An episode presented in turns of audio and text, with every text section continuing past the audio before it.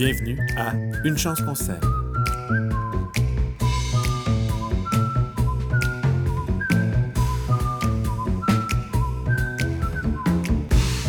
Bonjour tout le monde, bienvenue à Une chance qu'on s'aime.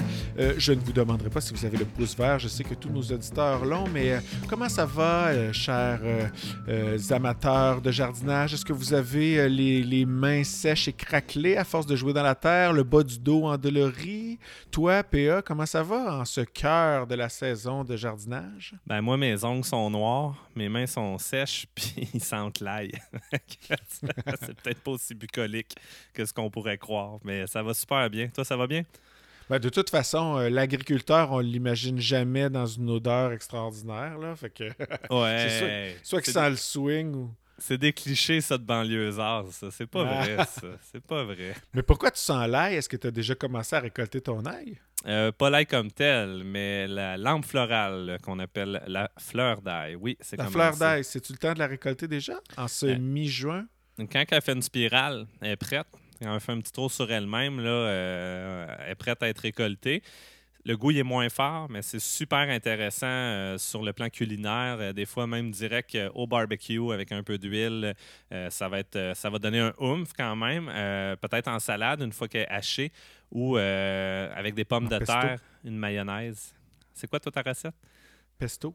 Ah ouais, un pesto de fleur d'ail, c'est un classique aussi. Super ça. Fait que oui, Ouais, j'attends, j'attends-tu qu'elle ait fait un tour complet, un 360 degrés ou plus qu'un? ou- Ben, en général, dès qu'elle a fait son premier tour, euh, c'est suffisant pour faire une récolte. Elle se rendra peut-être pas au deuxième, puis euh, attend quand même que ça, ça soit fait. Euh, c'est important de l'enlever parce que plutôt qu'elle mette de, l'énergie dans cet organe-là, ben, elle va envoyer le reste de son énergie dans le bulbe, puis ça va nous faire des bulbes de qualité aussi. Euh, L'autre truc, c'est euh, cette année, moi, je trouve que c'est une grosse année pour les insectes ravageurs. Je ne sais pas toi si tu l'as remarqué, mais il y a beaucoup de teignes du poireau qu'on pourrait rebaptiser la teigne de l'ail parce qu'elle semble même préférer mon ail à mes poireaux. Euh, donc, le, papillon de nuit vient pondre ses œufs, puis la larve, elle, elle s'incruste à l'intérieur de la tige, peut même descendre jusqu'au bulbe. Fait que c'est une façon aussi physique de contrer ce problème-là quand vient le temps de, de récolter la fleur d'ail ou à la limite de tailler quelques feuilles euh, pour éviter finalement que lui cause plus de dommages. Tu enlèves de la bouffe à lui, tu enlèves ce qui l'attire finalement. C'est ça, parce que je veux pas que lui m'enlève de la bouffe à moi. Fait que. Puis moi, quand je coupe la fleur d'ail, je descends jusqu'à la première feuille, mettons. Là, oui, ben, la feuille la plus haute, là. C'est ça. La Ouais, dernière feuille ouais. est en dehors, celle qui est sortie le, le plus haut. Euh, mais c'est ça. Si jamais euh, ça se peut qu'il y en ait qui passent au travers euh, dans, dans- dans la cuisine, fait que c'est peut-être un peu moins vegan comme recette. Euh, sinon, c'est assez évident. Souvent, les dommages, là, il y a beaucoup, on avait parlé l'autre fois, de, de sciure, là, de, de, de quand il gruge et qu'il y a des excréments. Là, on voit quand même bien les dommages. Fait que peut-être l'envoyer au compost à ce moment-là si vous êtes rebuté à manger des insectes. On va pas euh, contaminer notre compost avec ça? Non, non, non, il n'y a pas de problème. Un, un bon compostage, si la température monte suffisamment, euh, ça va détruire même les semences de mauvaises herbes. là. Fait qu'un compost commercial, normalement, c'est euh, salubre. là. Les enjeux de biosécurité sont réglés. Ça l'a chauffé assez. Tu n'auras pas de pathogènes à l'intérieur. Fait que, mais on s'entend qu'il faut que ce soit un, un bon compost quand même, qui est chauffé. Moi, j'ai des courges qui poussent dans mon compost présentement. Ouais. Ça aime ça, eux autres, les sols fertiles. J'ai laisse-tu là? Euh, ben, je trouve ça beau. Moi, ça décore euh, un peu aussi. Des fois, ça peut rendre, ça peut embellir le, le tas de compost. Fait que pourquoi pas? Mais Fait le que- sol, il, il va être trop riche pour que ça me fasse des fruits ou je sais pas trop? Non, non, il devrait en sortir. Là. Euh, tu vas avoir des plants verts, verts, verts, en tout cas. Fait que, Ouais, ouais. Tu, tu me le diras, puis tu m'enverras des photos, puis je partagerai ça sur nos pages Instagram et nos pages Facebook. Clin d'œil en J'ai passant. des tomates aussi qui ont poussé là-dedans. Ah je ouais? comprends pas pourquoi. Ben, c'est des résidus de table, probablement, qui ont germé. Là.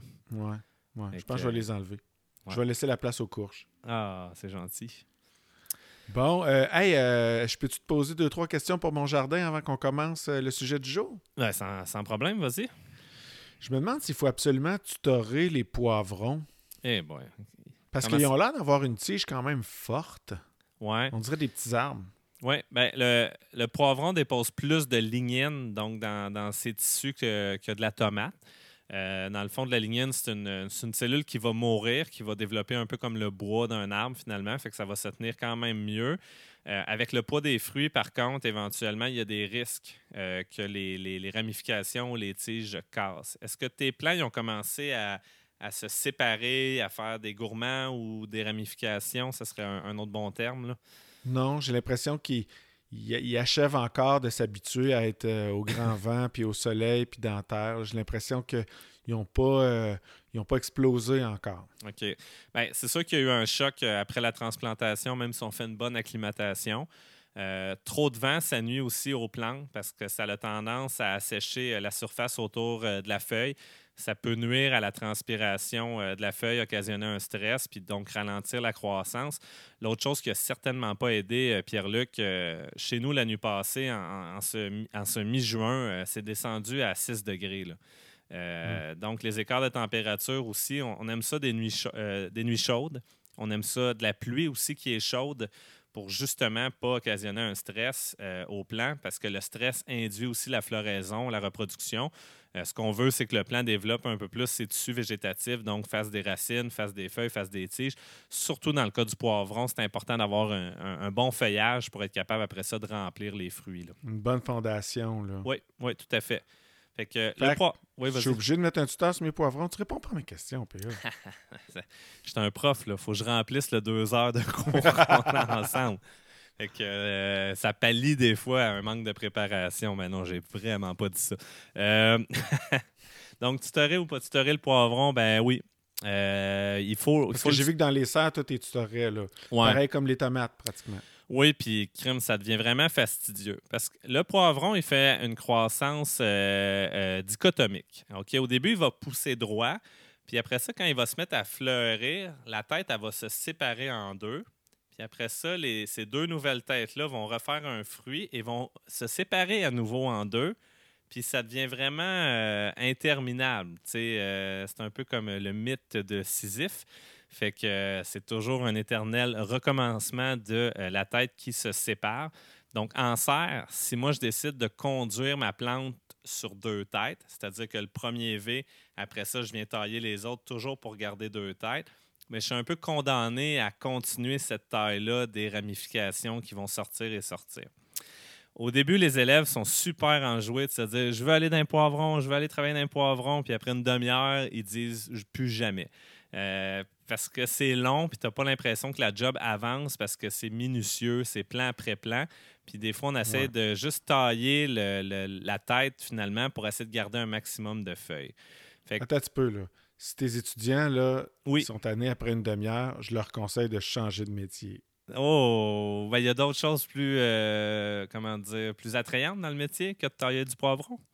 Oui, je veux bien, mais en agriculture, il n'y a pas grand-chose d'attrayant. Ah, c'est chiant, ça. C'est non, je niaise. Je niaise, mais quand même, là, si tu te carres après une demi-heure. Euh, quand tu joues tes textes, toi, apprendre euh, les textes, c'est le beau morceau du métier ou. Euh? Ah, mais là, c'est différent. Moi, je les apprends pas, mes textes. Ah, non, c'est quoi l'affaire? J'improvise comme ça. Non, ok, t'as raison. En effet, en effet. Mais je me tanne, je me tanne pas après une demi-heure parce que c'est ma passion. Mais je sais que tu faisais une image, là. Donc, c'est beaucoup de travail. Improvise. Dis-moi donc une petite question là, avec Zodias là, pour le fun. Ben là, moi, j'aime pas ça tailler les gens autour de moi. Je trouve que ça leur fait mal. ah, ça aussi, euh, ça rejoint euh, du monde, ça. Enlever des tissus végétaux, euh, oh là là. Fait que. faut, faut, faut, faut, avoir le cœur solide et non sensible. Fait que le poivron, finalement, ce que je te suggère, c'est un peu comme la tomate déterminée, un peu comme, comme on a déjà discuté ensemble. Je ferais une haie tout simplement pour que le plant vienne s'accoter un peu dessus euh, au gré du vent. Puis ça va minimiser un peu ton intervention au niveau de la taille des rameaux euh, que je parlais, puis de laisser un peu le plant euh, s'auto-réguler. C'est-à-dire qu'il va faire des nouveaux tissus végétatifs, puis oui, il va faire des fleurs, il va faire des fruits, mais de, moins mettre l'emphase sur tailler, tailler, tailler pour avoir un maximum de fruits possible. Euh, on parle entre euh, jardiniers ici, on n'est pas au niveau de la production commerciale. Euh, je pense qu'il faut trouver de l'équilibre là-dedans aussi, autant qu'on consacre au jardin. Fait que moi, j'irais de cette façon-là. Donc, plutôt que d'avoir une ficelle qui descend à la verticale au-dessus de mon plan, j'irais avec deux piquets de chaque côté de, de, mon rang ou de mes rangées. Puis je ferais passer des ficelles, des cordes de jute, peu importe, là, de chaque côté de part et d'autre pour que le plan sa cote là-dessus, même si sa tige est plus solide, comme tu l'as très bien remarqué. OK, donc, euh, admettons, j'ai une ligne de 8 plants de poivrons. À chaque extrémité de cette ligne-là, je plante un piquet, puis je fais passer un fil à la droite et à la gauche euh, des poivrons. Donc, un fil à droite, un fil à gauche qui vont se rassembler à l'autre piquette. Puis je Oui. fais ça à toutes les, euh, les 15 cm, là, euh, Oui. 15-20 cm. Ça, ça peut être ça. Puis un piquet, tu peux en mettre un à chaque deux mètres, mettons, selon la longueur de rang que tu fais. Question de pouvoir faire des tours de corde euh, à chaque deux mètres puis de renforcer un peu ces cordes-là. Puis si jamais il y en a une qui casse, ben, ça va être peut-être moins pire aussi à réinstaller. Euh, Les piquets, c'est à toi de voir. là, les tuteurs, ils s'en vendent en quincaillerie euh, de toutes les formes. C'est sûr qu'un un piquet de métal là, de, de clôture à neige là, qui est en forme de T, là, euh, ça reste Ouais. que c'est ce qu'il y a de plus solide. Puis c'est Il y a versatile. des trous dedans en plus. Il y a des trous dedans aussi, fait que tu peux les passer là ou tout simplement entourer ta corde. Tu sais, le tutorage, pour moi, je trouve que c'est, euh, ça peut être une façon d'exprimer aussi sa créativité dans la façon de fabriquer les choses. Il y a des gens qui sont euh, euh, super artistiques dans le- leur façon de tutorer leurs légumes. Puis honnêtement, ça peut faire une belle, euh, une belle distinction au jardin quand il y a un, un beau petit look wow là, par rapport au tutorage qui est fait. Là, je trouve que ça, ça, ça ressort un peu du lot. là. C'est une bonne façon de faire des erreurs aussi. Moi, j'ai un voisin qui avait pris de la cage à poules pour entourer ses, ses tomates pour les tutorer, les maintenir. Mais Ouais. là, eh, tu, tu peux même pas passer une tomate à travers un trou de cage à poules. Tu peux pas Non. te rentrer à la main là-dedans. Fait que là, il a fallu qu'il enlève sa cage à. Il a tout scrappé. C'est bon. en tout cas, c'est Le- correct. Il, il a fait des erreurs. Le, le monde ne voit pas mes mimiques de non-verbal euh, en audio, en balado, là, mais c'est ça. Il y a beaucoup de points d'interrogation euh, dans ma tête. Euh, des fois, les gens, ce qu'ils vont utiliser, c'est un espèce de, de filet ou de treillis blanc. Ça, ça peut être vendu en, en centre jardin aussi. Ça peut être bon même pour faire monter des pois sucrés avec les vrilles qui vont s'attacher dessus. Euh, tu pourrais t'en servir aussi là, euh, pour les poivrons d'une certaine façon. Mais moi, ce que j'aime souvent d'un treillis ou d'un système de tutorage, c'est le côté euh, réutilisable, d'une année à l'autre. J'aime mieux la corde de jute aussi parce qu'à la limite, elle est compostable qu'une corde de plastique en polythène.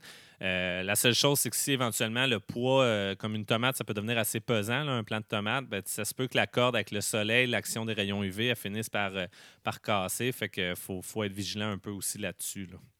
Bon. Si je me trompe pas, là, moi, j'ai. J'ai, j'ai rebiné tout mon jardin au complet. Il a vraiment apprécié. Tu le vois, là, il, fait, il est en forme de sourire. Là. Ouais. Est-ce que ça serait pas le temps de, de- fertiliser ou d'amender? Je sais pas comment appeler ça? Euh, ben écoute, c'est super ce que tu me dis là. Euh, la première chose, c'est que ton jardin est tout sourire après.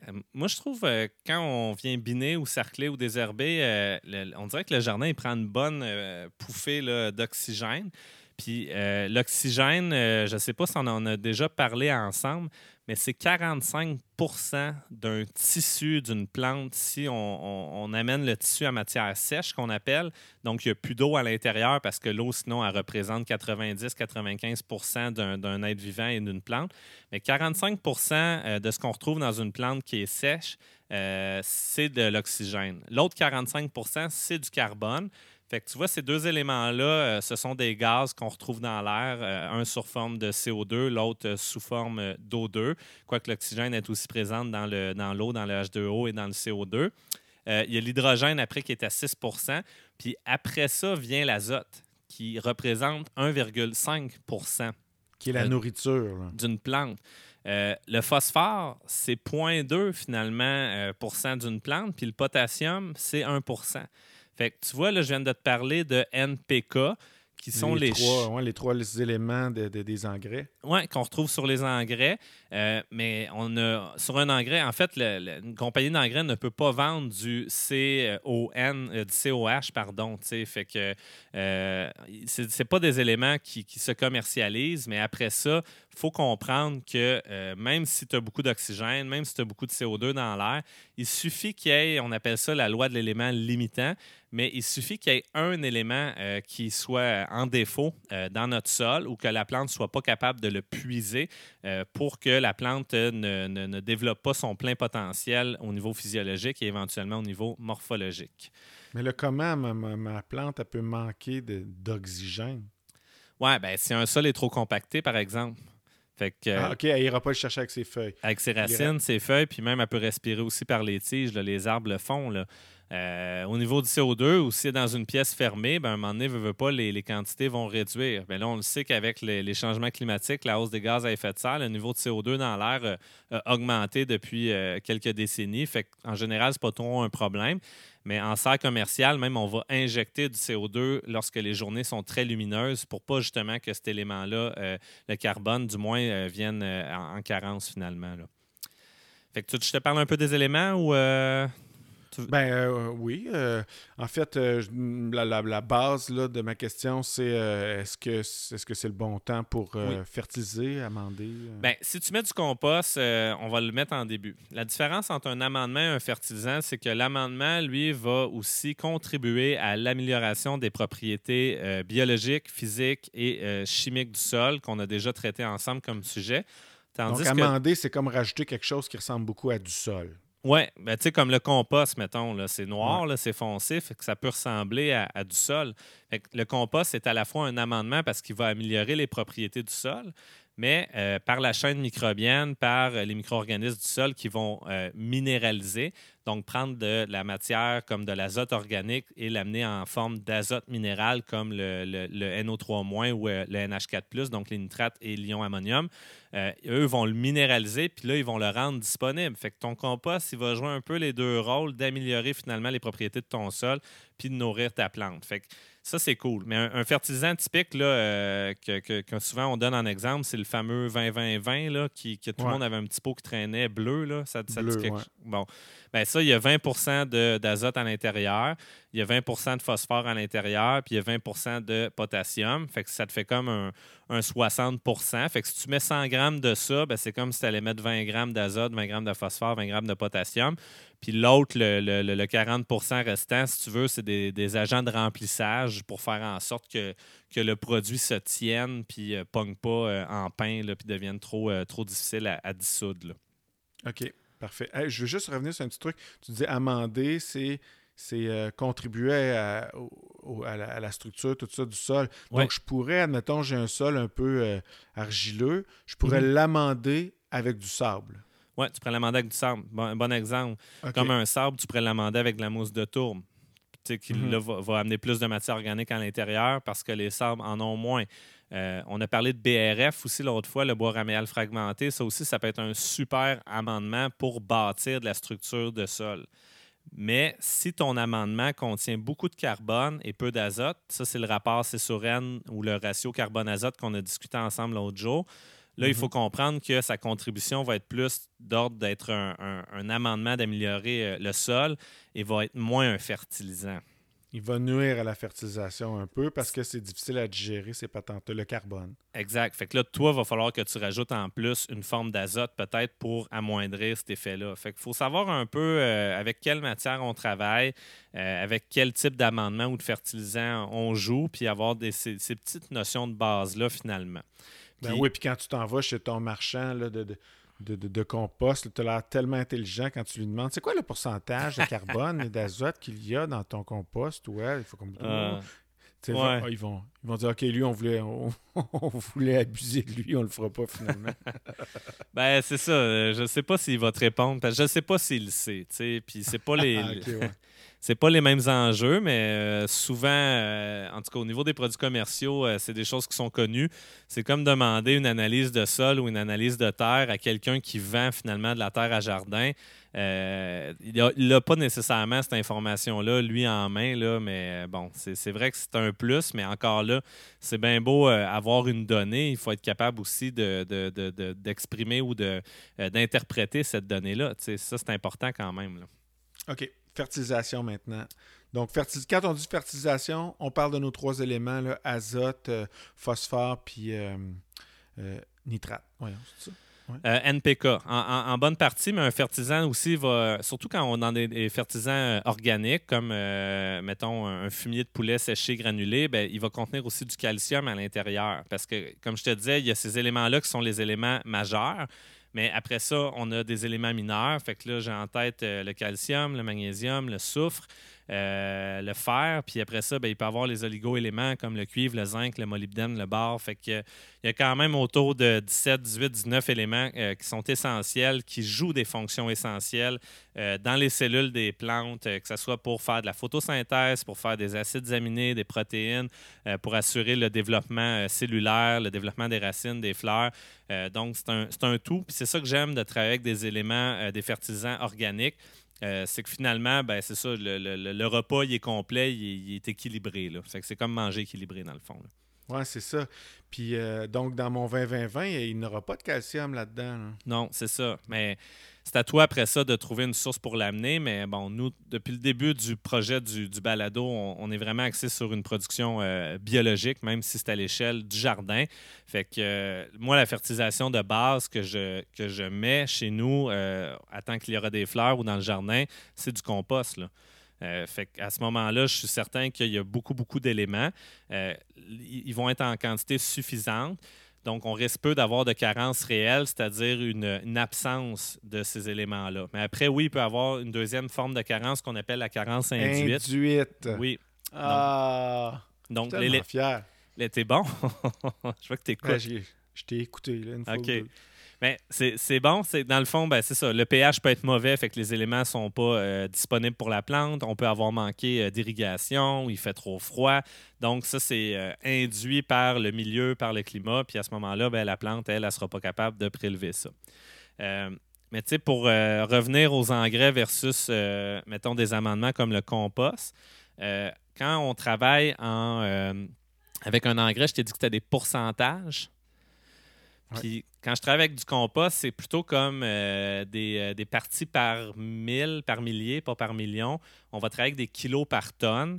Euh, donc, c'est un kilo dans une tonne, c'est un pour mille. Fait que si je regarde du compost mûr, de fumier de bovin, commercial même à limite, je vais peut-être avoir 5,8 kilos par tonne d'azote. Ça revient à dire que c'est comme du 0,58. on est loin du 20 oui, c'est ça. Fait qu'il faut que tu en mettes beaucoup pour atteindre la même quantité euh, d'azote pour une culture exigeante. Pour le phosphore, j'étais à 10,1 kg par tonne. Euh, pour le, potassium, j'étais à 4. Fait que du compost, c'est comme si je mettais du 0,6, 1, 0,4. Fait qu'il faut que j'en mette euh, quatre fois plus pour combler finalement le, même besoin. Excuse-moi, même 40 fois plus pour combler le, le besoin en azote. Là. J'écoutais l'autre fois euh, euh, une, une, fille, là, comment qu'elle s'appelle euh, la, dame, là, Lina, qu'elle s'appelle, qui, fait des capsules à la télé, là, puis qui est très colorée. Oui. puis elle disait, là, si t'achètes là, du fumier de quelque chose, c'est point 1, point 1, point 1, là, aussi bien aussi bien brûler ton argent parce que ça n'a aucun apport par rapport à du 20-20-20. Fait que, fait qu'elle a raison, sauf que sauf qu'il n'y a pas d'oligo-élément là-dedans puis tout. Fait que elle a-tu raison ou bien. Euh? Mais là, tu parles de qui? Lina? Ouais, elle s'appelle-tu Lina? Non, ça c'est des jokes de cul ah non, ça c'est ta tante, toi? Ouais, les jokes de cul, c'est ma tante aussi. Mais ah, euh, ben, c'est deux ma tante, je pense. Mais on, on, les aime beaucoup toutes les deux. c'est Marthe, Marthe Laverdière. Ah, c'est euh, ça, Marthe. Ouais, ouais, ouais coloré, c'est le bon mot, ça. Ben, ben c'est celui que j'ose dire dans mon balado. Quoique, je dis tout après l'avoir traité de ma tante, là, mais on l'aime beaucoup, Marthe. ben oui, certainement. Elle a beaucoup plus de notoriété que toi puis moi, fait qu'on on, on, admire son, son ouvrage. Ben peut-être qu'on devrait changer de style. Ouais. le prochain épisode. On parle de graines. Ouais. Ah ouais, mais en tout cas, on est pas mal euh, hétéronormatif, je pense. Fait qu'on devrait éviter d'aller dans cette zone-là. Déjà, ouais, c'est ça. Nous autres, on n'a pas le droit. Hein? Non, non. Puis moi, j'ai une Juste parce qu'on est des gars. Non. parce qu'on a de la classe. Ah, ok. Ah, c'est vrai, j'avais oublié. On appelait ça une chance qu'on s'aime, là. Ouais, déjà, on est, pas, on est proche euh, de Marthe. Là. Parce qu'avoir été politiquement incorrect, on aurait appelé ça une chance qu'on graine. Ah, ouais. OK, dans quoi je me suis mis les pieds? Euh, ben, elle, a raison puis elle a tort. Là. Moi, c'est ça, c'est parce que si tu mets du compost à chaque année, tu vas quand même bâtir une fertilité résiduelle qui va, qui va, qui va suivre, dans le fond, l'année d'après, mais tu n'es pas obligé non plus d'en mettre à chaque année. Euh, il y a le concept de rotation des cultures. Tu dois connaître ça ou. Oui, absolument. C'est-à-dire que j'enrichis mon sol au maximum. La première année, je vais faire pousser euh, euh, des tomates, des patates, des trucs qui sont gourmands, euh, que j'ai lus, qui sont gourmands. Puis ensuite de ça, je vais diminuer jusqu'à temps que je pogne une culture qui est moins affamée, mais je ne pourrais pas te les sortir par cœur. Ben, c'est parfait. Je vais, te donner un peu le topo. Là, mais mettons qu'on commence par une, un, légume exigeant, puis on lui met une dose de, de 50 tonnes à l'hectare.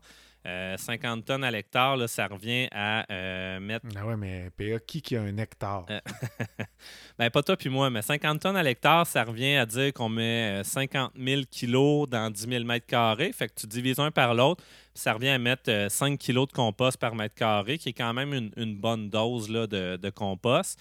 ben à ce moment-là, tu peux le mettre, mettons, l'année 1 euh, via des, dans des cultures euh, exigeantes. Donc, euh, ta parcelle, l'année 1, ça va être des piments, des aubergines, des choux, des brocolis, de la tomate. Après ça, l'année 2, tu pourrais ramener du compost, mais peut-être diviser ta dose en deux. y aller avec un, 20 ou un 25 tonnes à l'hectare. Puis là, tu vas suivre avec des cultures qui sont classées comme moyennement exigeantes. Là, j'ai en tête toute la famille des cucurbitacées. des aliacées comme ail, oignon, poireau, des betteraves radis, les épinards. Puis la troisième année, tu peux rouler sur ta fertilité résiduelle, donc le, résidu de tout ça qui va continuer à se transformer en matière minérale. Puis là, ben, on va y aller avec des cultures euh, peu exigeantes comme euh, la carotte, le panais, des laitues, des légumineuses qui, eux, n'ont pas vraiment de besoin là, en termes d'azote euh, à l'hectare, des haricots, des pois et, compagnie finalement. Fait que ça peut être une des façons aussi d'établir ton plan de rotation à l'échelle du jardin en fonction de ta fertilisation ou de tes amendements en compost. Mais si tu fais de la fertilisation avec les trois éléments, azote, phosphore, potassium, il n'y aura pas rien de résiduel d'une année à l'autre. Ça va être à recommencer toujours. Est-ce que le, concept de, rotation de culture fonctionne aussi quand tu utilises du 20-20-20 comme fertilisant?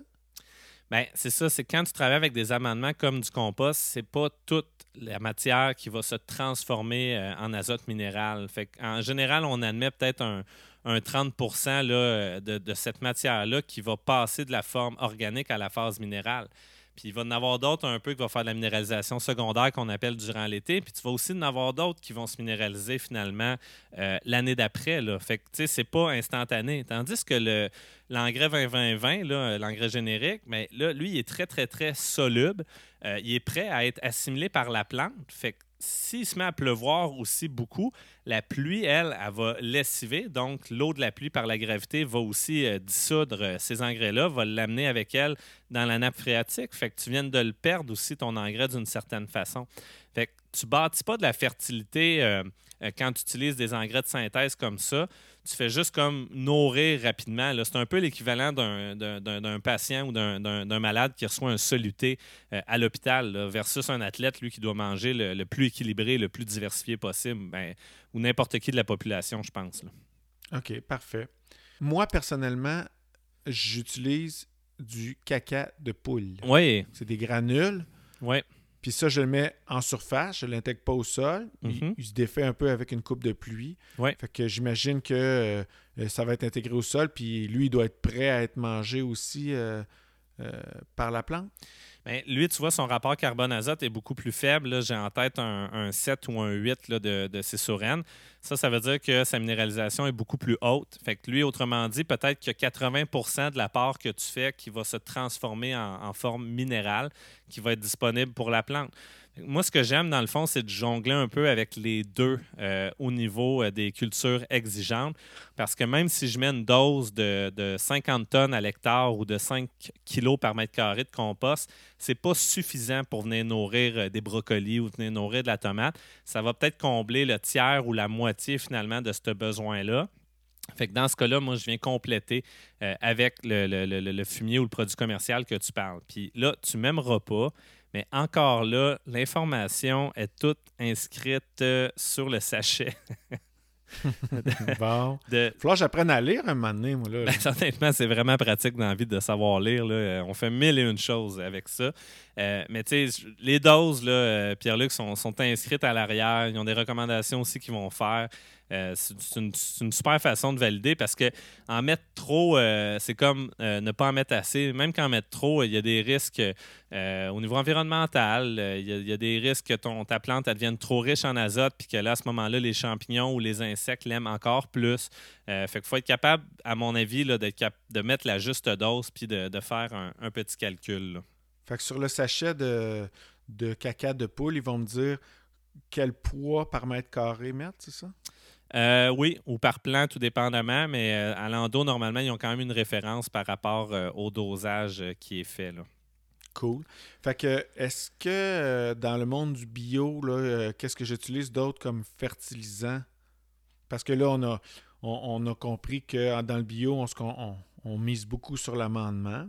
Oui. Euh, mais euh, là, tu me permets de mettre euh, de la marde de poule euh, comme fertilisant.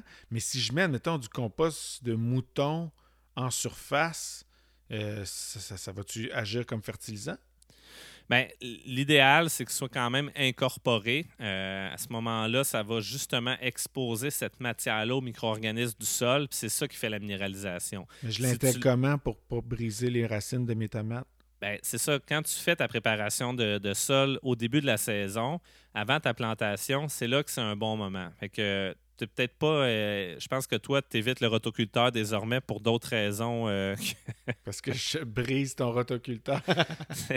Mais ça peut être de cette façon-là, tu sais, de l'amener dans le 0,15-0,20 cm, cette matière-là. euh, ou avec un, un coup de râteau là, à jardin, là, juste de brasser un peu ton sol avec le compost pour faciliter finalement que euh, la matière soit exposée aux micro-organismes. Ou en arrosant, des fois, il peut y en avoir aussi qui rentrent. Mais si tu mets euh, du compost en surface puis que tu en mets assez épais, là, comme on, on riait un peu l'autre jour, ça peut devenir un, un paillis finalement plus qu'une source de fertilisation. Mais après cette année-là, si tu l'enfouis, ben là, il va contribuer finalement à, à la fertilité. La même chose si tu mets du BRF en surface comme paillis, puis qu'à la fin de l'année, tu en avais mis bien épais, puis que tu l'incorpores avec un rotoculteur ou peu importe l'outil, ben là, lui, il est rendu dans le sol. Puis c'est là que le, le- le- le problème de la surcharge en carbone risque de se faire ressentir. là. Ah, je comprends, mais je fais quoi d'abord euh, pour euh, fertiliser aujourd'hui, là, mi-juin, à part euh, le caca de poule? Oui, ben, ça peut être aussi des, des- farines de plumes, des farines de sang, des farines de luzerne. Il existe de, de plus en plus de produits euh, biologiques, certifiés biologiques sur, euh, sur le marché. Ça peut être de la roche broyée aussi pour d'autres éléments comme euh, le, phosphore ou le, le- magnésium, le potassium aussi. Fait qu'aujourd'hui, ce que tu peux faire, c'est exactement comme tu me dis. Tu avais mis ton compost au départ pour tes légumes exigeants. Puis dans un deuxième temps, entre tes rangs, tu apportes ton Actisol. Là, pour, dans un deuxième temps, tu apportes ton fumier de volaille euh, séché granulé. Euh, après ça, s'il pleut ou si tu arroses, lui, il va commencer à s'imbiber d'eau, il va gonfler. Puis quand tu vas faire ton, euh, binage ou ton sarclage, mais là, à ce moment-là, tu vas le brasser puis tu vas l'incorporer à ton sol. Puis là, il va se minéraliser puis il va être très proche de tes racines. Puis là, boum, mon gars, avec de l'oxygène en plus, euh, de la température adéquate de l'eau, là, ça va devenir vert, vert, vert ton affaire. Là, je suis à peu près, je suis un peu hors sujet, mais, mais je ne suis pas tout à fait, quand je veux te demander, les racines là, de, mes, euh, de mes légumes, là, est-ce qu'ils se déplacent beaucoup horizontalement? Ça Oui. dépend lesquels. Ouais, Ouais. c'est ça. Hein? Les, les liliacées, donc oignons, euh, ail, poireaux, c'est des racines qu'on dit fasciculées, donc c'est comme des cheveux, fait qu'il y en a plusieurs. Euh, sinon, il y a beaucoup, beaucoup de plantes que c'est des racines euh, pivotantes. Euh, Celles-là, à ce moment-là, ont tendance à faire une carotte là, euh, qui descend un peu plus euh, verticalement dans le sol, mais oui, il y a aussi des, des racines secondaires. Si tu viens biner cerclé en surface, là, dans, je sais pas moi, un 0,5 cm, 0,10 tu sais, euh, ça n'abîme un peu entre les rangs, mais c'est pas grave. Là, de la nouvelle racine, il va s'en refaire, puis ils vont descendre dans le profil de sol. Les racines, là, il y en a un peu partout. Il y a des plantes qui, sont, qui en envoient plus profondément.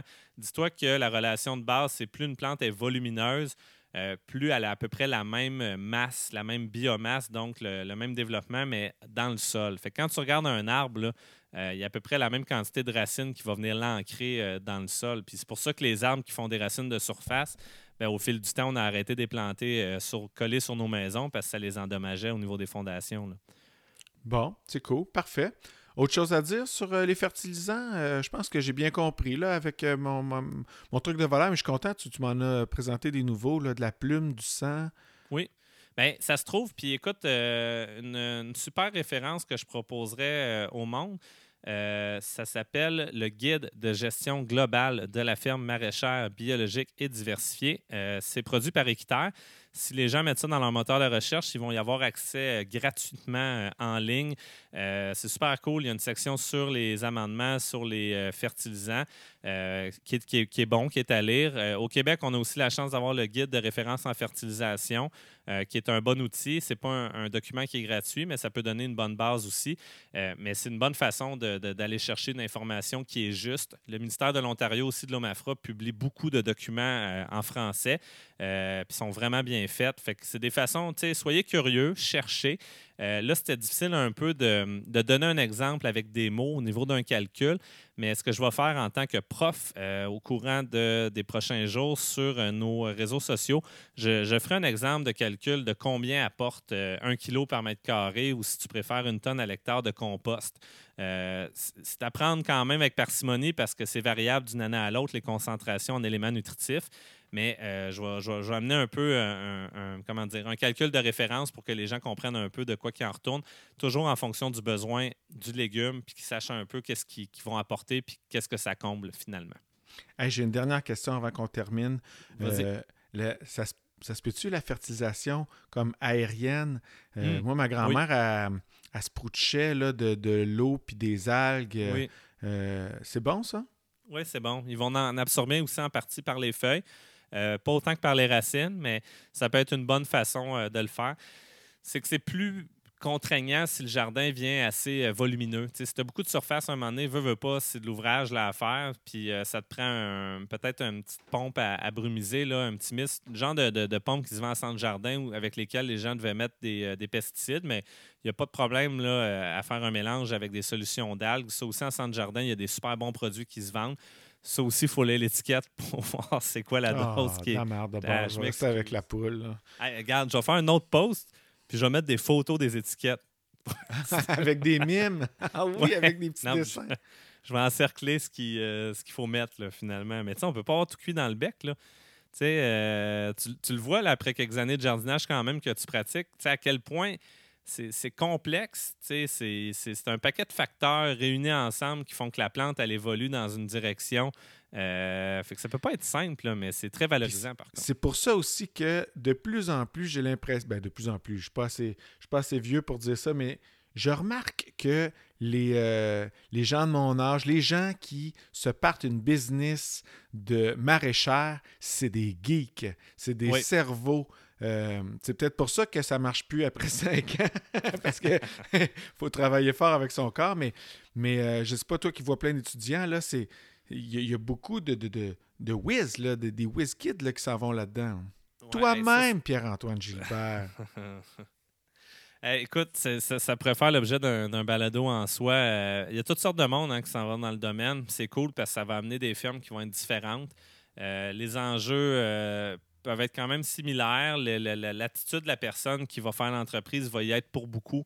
Il faut trouver son équilibre là-dedans. Quelqu'un qui est très cartésien, un moment donné, on en parlait l'autre jour ensemble, a de la misère à arrêter, tu sais, que le cerveau, il tourne tout le temps parce que c'est toujours un paquet de détails à, penser puis à essayer de, contrôler de l'incontrôlable. Parce que le climat, tu peux pas vraiment euh, euh, faire. à- tu fais avec, c'est pas toi qui décides ce que c'est. Mais d'un serre où moi je suis, où je travaille normalement, ben là, c'est cool parce que les paramètres, c'est moi qui émets. Mais c'est la réponse de la plante aussi qui va me dicter est-ce que je m'en vais dans le bon sens ou non. Fait qu'il faut. Il y a comme le fameux feeling que je parle souvent avec les élèves qu'il faut vraiment que tu développes assez rapidement ou, ou qu'on appelle euh, le pouce vert.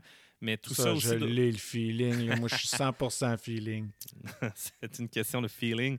Fait que- puis combiné à ça, ben faut prendre des données, il faut analyser des données, interpréter des données. Ça, c'est le côté scientifique, moi, qui, qui m'allume beaucoup euh, dans, dans- dans le bio, dans l'agriculture. L'agronomie derrière, c'est quoi les besoins de la plante, comment je peux les combler, puis après ça, ben oui, la regarder pousser. Euh, fait que si c'était- si c'était facile, là, on ne serait pas rendu à pratiquement 20 épisodes. Là. On aurait arrêté au premier puis au deuxième après avoir dit mettez euh, une semence dans la terre puis regardez-la pousser. Là. Mhm. Fait que c'est ça. C'est- un métier hyper, euh, hyper complexe. Là, tu vois, ça fait deux jours que je fais de la plomberie à la maison pour euh, essayer de, de- de changer mon système d'irrigation de place pour qu'il soit plus efficace. Puis que l'eau ne devienne plus un enjeu en ce moment dans un, un deuxième été de suite où ce que c'est déjà parti pour être excessivement sec. Puis j'ai aucun contrôle sur la pluviométrie extérieure. Fait que, fait que c'est ça. C'est tout un métier.